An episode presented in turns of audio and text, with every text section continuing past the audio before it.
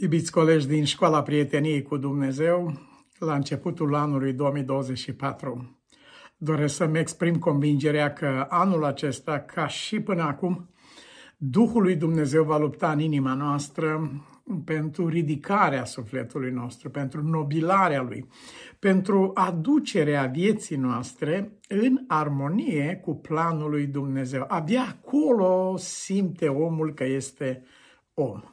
Astăzi, prin Harul Bunului Dumnezeu, inaugurăm o serie de studii sub genericul Enoch, umblarea cu Dumnezeu.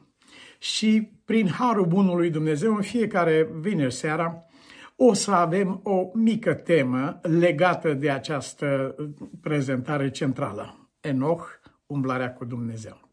Astăzi învățăm împreună o mică temă intitulată Genetica și nașterea din nou. Vom privi asupra acestui lucru din punct de vedere spiritual. Și vom învăța astăzi că, de fapt, ă, spiritualul ființei umane definește omul.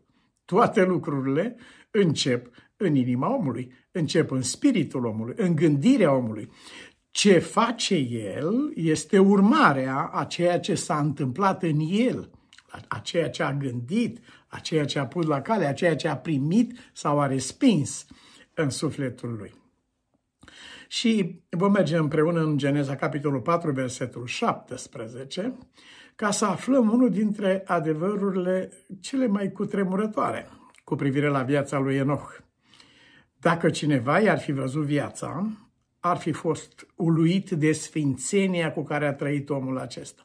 300 de ani cât a umblat pe pământ, de la vârsta de 65 de ani când a, s-a născut din nou, a primit credința în Dumnezeu cu ocazia nașterii copilului său, de la vârsta de 65 de ani până la 365 de ani a umblat cu Dumnezeu. Cuvântul acesta e atât de încărcat încât nu, nu fac altceva decât să îl așez pe masa sufletului nostru și bunul Dumnezeu să hrănească mintea și inima noastră. Ce înseamnă a umbla cu Dumnezeu? Înseamnă a respira, a gândi, a trăi în prezența lui Dumnezeu așa cum suntem în mediul din care am fost uh, uh, creați. Fiecare peștele este în apă, pasărea este în aer, nu? iar noi, o, oamenii, omul, în Dumnezeu. Acolo, omul, Dumnezeu, acolo e mediul în care a fost creat omul. Să facem om s-a întâmplat în Dumnezeu. Acesta e mediul în care se mișcă omul. Este singurul mediu în care el se simte om. Am observat acest lucru în drumul vieții pe care l-am avut până acum și am ochii deschiși asupra mea și asupra aproapelui meu, ca să văd în continuare lucrurile minunate ale legii lui Dumnezeu, impactând tot ce se întâmplă în viața și ființa noastră. Cel mai cutremurător lucru despre acest om atât de credincios e tocmai familia în care s-a născut omul acesta. Este tocmai genetica cu care a venit el pe lume, valiza lui genetică. Probabil că acei care nu știu acest lucru nu îi acordă importanță prea mare, iar cei care știu au, sunt pur și simplu cutremurați. Uh, Anthony Flew, marele uh, ateu, notoriu ateu, cum a fost uh, numit dumnealui, a scris cărți împotriva lui Dumnezeu, a, a, 50 de ani a, a luptat sau din anii 50 încoace. Uh, până în momentul în care codul genetic al ființei umane um, a fost descifrat și prin mijlocirea unui om al lui Dumnezeu Collins a fost uh, înscris acest alfabet. Miliarde, 4 miliarde și ceva de uh, litere în acest cuvânt, în codul genetic al ființei umane. De neimaginat. Acum însă nu o să ne ocupăm de lucrul acesta pe care cu respect îl lăsăm specialiștilor și avem o prețuire cum nu se poate de mare pentru slujba lor pe pământul acesta. Atâta timp cât uh, o așa descoperire cu privire la, la genomul ființei umane a putut să, uh, să copleșească, să îngenunche un așa ateu ca Anthony Flew. El s-a plecat pe genunchi și s-a mărturisit credința în Dumnezeu, a spus trebuie să fii nebun, uh, ca să vezi așa operă în fiecare ființă umană și totuși să uh, atribuie acest lucru lui nimeni sau nimicului. În versetul 17, Biblia spune Cain a născut pe Enoch împreună cu soția sa, care a rămas însărcinată, au dat naștere acestui copil, Enoch. Știți ce întrebau cu privire la Ioan Botezătorul când s-a născut? Ce va fi copilul ăsta? Păi când vezi pe tatăl lui, cel din tâi criminal din istoria lumii, un om urător de Dumnezeu, un om plin de sine, care sfidează pe Dumnezeu, un om al cărui Dumnezeu era propriul lui eu. Ca dovadă cuvintele lui, dialogul lui cu bunătatea lui Dumnezeu, lucrurile pe care le-a făcut el, uh, era un mediu de la care, așa cum a întrebat uh, mai târziu, poate să iasă ceva bun din Nazaret, uh, a întrebat Natanael, la fel ar fi întrebat lumea, ce va fi copilul ăsta? Păi ce a fost taică sau? ce poate să fie dacă a crescut într-un așa mediu, dacă a văzut așa sfidare de Dumnezeu, așa sete de sânge, așa ură, așa îngânfare până la crimă, dacă a văzut pe omul ăsta care s-a ridicat împotriva lui Dumnezeu și a adus jertfă propria lui, lucra. Uite care este Dumnezeul lui, a sfidat pe Dumnezeul cerului lui, nu-i trebuie jertfa lui Dumnezeu, El este cel care. Uh, acest om a adus, a adus pe lume acest copil, Enoch. Au trecut 65 de ani în care mintea lui s-a frământat foarte mult. N-a stat niciodată pe loc. Ci așa cum a stat un tinerel odată, a stat martor la o discuție pe care am avut-o cu cineva apropiat. Și după ce s-a terminat, am pierdut din vedere, n-am fost atent că el e martor la discuția aceasta, am fost concentrat la răspunsurile pe care le dădeam. Discuția a durat destul de mult, aproape două ore, cred. După care el a plecat și a spus bunicii lui, bunică, acum am înțeles care este adevărul în urma acestei discuții. Enoch a umblat 65 de ani, după care a spus, acum am înțeles care este adevărul. Ce a declanșat acest lucru? nașterea copilului său, Metusalah, în momentul în care a văzut, a fost primul lui copil. E una să vezi copiii vecinilor și alta este să vezi pe cineva care se naște din ființa ta. Nu știu dacă am plâns vreodată așa mai emotiv și am simțit că erau fierbinți lacrimile pe obraz de bucuria nașterii copiilor noștri. Și el a fost pus în fața acestui lucru, ca să nu mai spun de nepoți. Uh, el a fost așezat în fața acestei situații și atunci uh, a văzut că relația dintre copilul lui născut și el este de fapt sursa vieții copilului acesta. Dacă, dacă el nu mai este, copilul acesta nu există. A pierdut viața imediat. Și de aici prin asemănare, așa cum procedează Dumnezeu, a înțeles legătura lui cu Dumnezeu Tatăl. Așa sunt eu. Sigur, trăim în generația euului, trăim în religia omului în care omul se dă drept Dumnezeu. Nu e nevoie numai unul la Ierusalim sau într-un templu reconstruit. La nivelul fiecarei vieți se întâmplă așa ceva. Cum bine spunea Solzhenitsyn, linia între bine și rău nu trece prin mine și tine, ci prin fiecare inimă în parte. E în noi acest lucru, dându-se drept Dumnezeu. Dar la 65 de ani, când a înțeles această parabolă vie, Enoch s-a întors la Dumnezeu și a devenit prieten cu Dumnezeu. A umblat cu Dumnezeu 300 de ani. A umblat în ignoranță, un agnostic, un nu știu ce să cred, nu știu cum va fi, 65 de ani. Dar în momentul în care a fost confruntat cu evidența, în clipa aceea s-a predat, ca și Antoni Fliu. Antoni Fliu a fost considerat trădător de tagma celor care tăgăduiesc pe Dumnezeu. Folosesc știința care e dată pentru a descoperi pe Dumnezeu, o folosesc împotriva cunoștinței de Dumnezeu. Înnăbușă, spune Biblia, cunoștința de Dumnezeu una din se fac, că nu văd, că nu știu. E, e complex cazul acesta. Dar în momentul în care a văzut această, această demonstrație reală a adevărului, Antoni Flus a ținut de cuvânt. A zis, eu merg unde mă duce adevărul, indiferent unde mă duce el. Și când a văzut că merge acolo, nu, nu sunt niciun fel de trădător. Am rămas un om credincios principiului, îmi voi merge uh, acolo unde mă conduce adevărul, indiferent unde mă conduce. Enoch este un om cinstit. În momentul în care își dă seama de relația dintre noul născut și el, care era o ilustrație a relației dintre el și Dumnezeu, Tatăl care i-a dat viață. În momentul acesta, când e confruntat cu acest adevăr, omul se predă și urmează 300 de ani, cei mai frumoși ani ai vieții lui pe care îi petrece cu Dumnezeu. Dar să nu uităm că s-a născut într-o astfel de familie. Să nu uităm că nașterea într-un astfel de mediu este, pe de o parte, o fatalitate, dacă vorbim din punct de vedere biologic, pe de altă parte, este o, una dintre opțiuni. Omul nu este condamnat să fie sclavul geneticii lui. Nu e nimeni condamnat să perpetueze istoria rea a condițiilor în care s-a născut, ci omul are șansa aceasta, are oferta aceasta de la Dumnezeu, căile, mijloacele, puterea, toate sunt la dispoziție, ca să schimbe de la genetica pe care a moștenit-o, de la genetica părinților lui firești pământești drăcești, cum a fost Cain, care era de la cel rău, așa spune Biblia, prin nașterea din nou, el să capete un suflet nou, o altă genetică. Aceasta a fost discuția mea pe care n-am să uit și care îmi va aduce lacrimi noi cât voi trăi cu nepoata mea.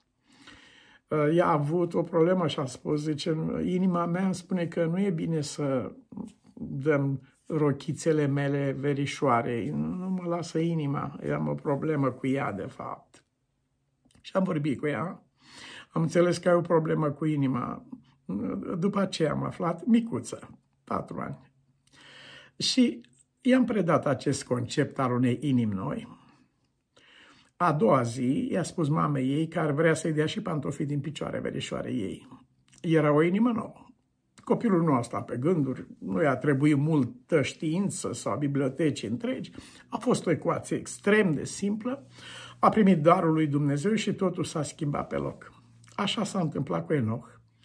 Așa s-a întâmplat cu noi și așa se poate întâmpla cu fiecare om care dorește să o rupă cu lanțul acesta al geneticii care face sclav din sclav și să se supună noi geneticii a lui Dumnezeu prin nașterea din nou. Haideți să mergem în Ieremia, la capitolul 31. Aici vom rămâne uh, uimiți de realitatea acestui lucru. Versetul 29, capitolul 31. În zilele acelea nu se va mai zice. Pe ce se zice?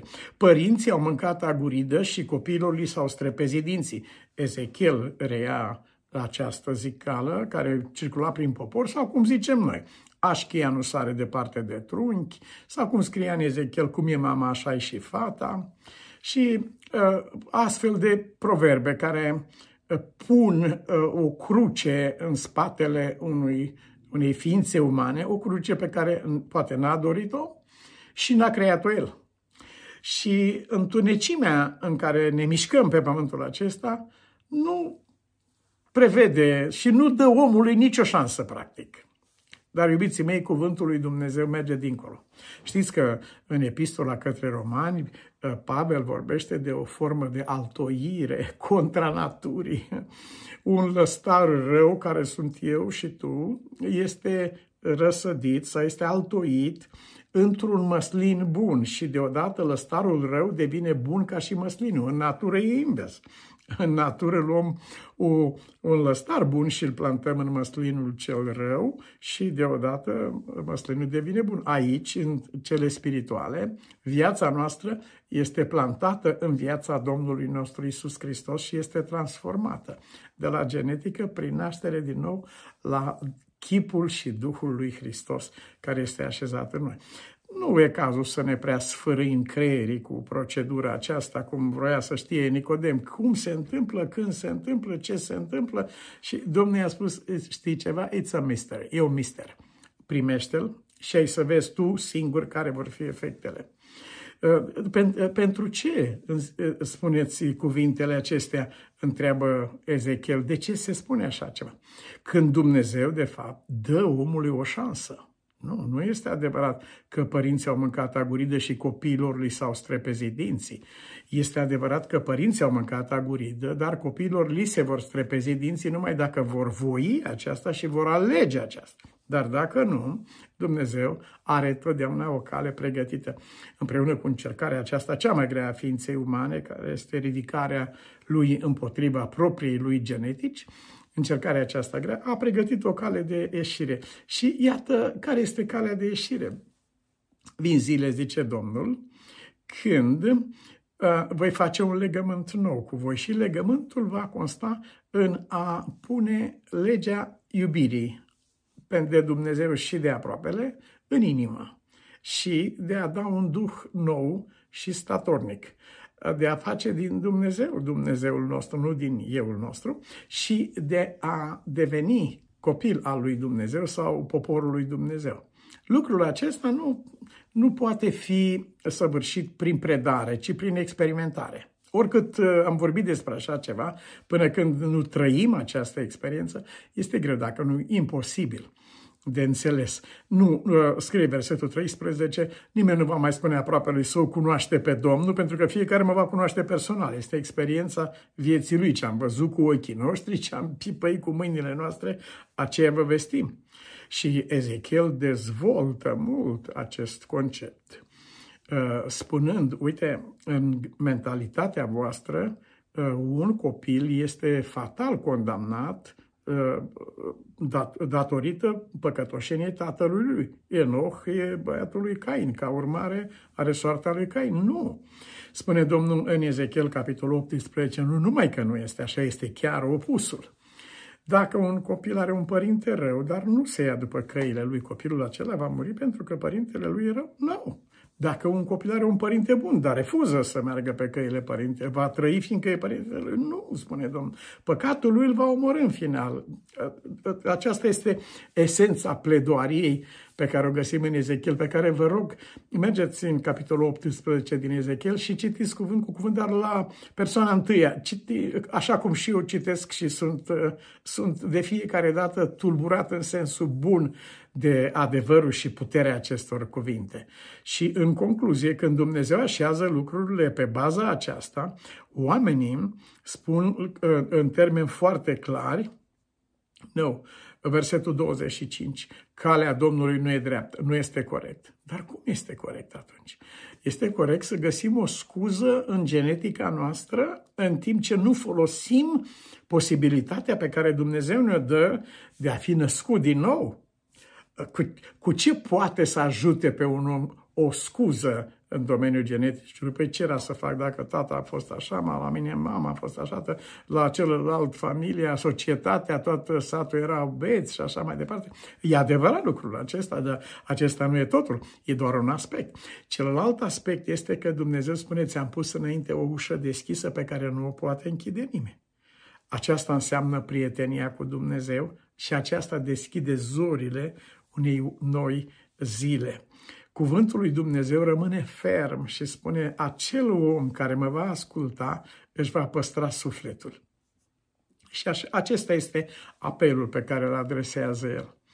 Cuvântul lui Dumnezeu din versetul 31. Lepădați de la voi genetica aceasta prin care ați păcătuit, că era natural, pur și simplu. Lepădați acest lucru de la voi, faceți-vă rost de o inimă nouă și un duh nou. De unde, Doamne? Păi eu vă voi da o inimă nouă, eu vă voi da un duh, n-are cine afară de Dumnezeu, nu există spital sau universitate sau biserică unde să putem face rost de o inimă nouă. Doar Dumnezeu face lucrul acesta și uh, face lucrul acesta prin creație, nu prin reparație. David spune, creează în mine o inimă nouă, Dumnezeule, zidește, e în românește, create in me a new heart, creează în mine o inimă nouă. Faceți-vă rost de o inimă nouă și de un duh nou pentru ce vreți să muriți. Săptămâna trecută am avut un prieten care uh, s-a zburlit la mine când am vorbit de viață și de moarte și le-a atribuit lui Dumnezeu acestea și i-am spus, uh, da, dar la cele? adică după, în funcție de alegerea pe care o avem. Ți-am așezat acestea două înainte și alegerea îți aparține. Ultimul cuvânt îl are alegerea noastră, nu oferta lui Dumnezeu. Ea este făcută în, în tot ce trebuie. Pentru ce vreți să muriți. Biblia spune, va, fi, va muri omorât de păcatul lui. Plata păcatului e moartea, nu plata lui Dumnezeu. Și versetul 20, uh, 32 spune, eu nu doresc moartea celui ce moare. Bine, dar uite, a murit Hitler, a murit Satan, a murit... Eu, nu, eu nu doresc așa ceva. Eu n-aș fi dorit așa ceva. Eu nu doresc moartea celui ce moare, zice Domnul Dumnezeu. Întoarceți-vă dar la Dumnezeu și veți trăi. Doamne, nimeni nu este frumos ca Tine. Nimeni nu este bun ca Tine. Îți mulțumim pentru cuvântul tău și te rog din toată inima ca împreună cu studenții noștri din școala prieteniei cu Dumnezeu să putem privi prin fereastra aceasta deschisă sufletului nostru, frumusețea și bunătatea lui Dumnezeu și așa cum ai spus în cuvântul tău, să fim schimbați în același chip al lui. Doamne, îți mulțumim pentru harul acesta pe care îl înțelegem puțin, dar îl primim în viața și ființa noastră prin Domnul Isus Hristos. Amin.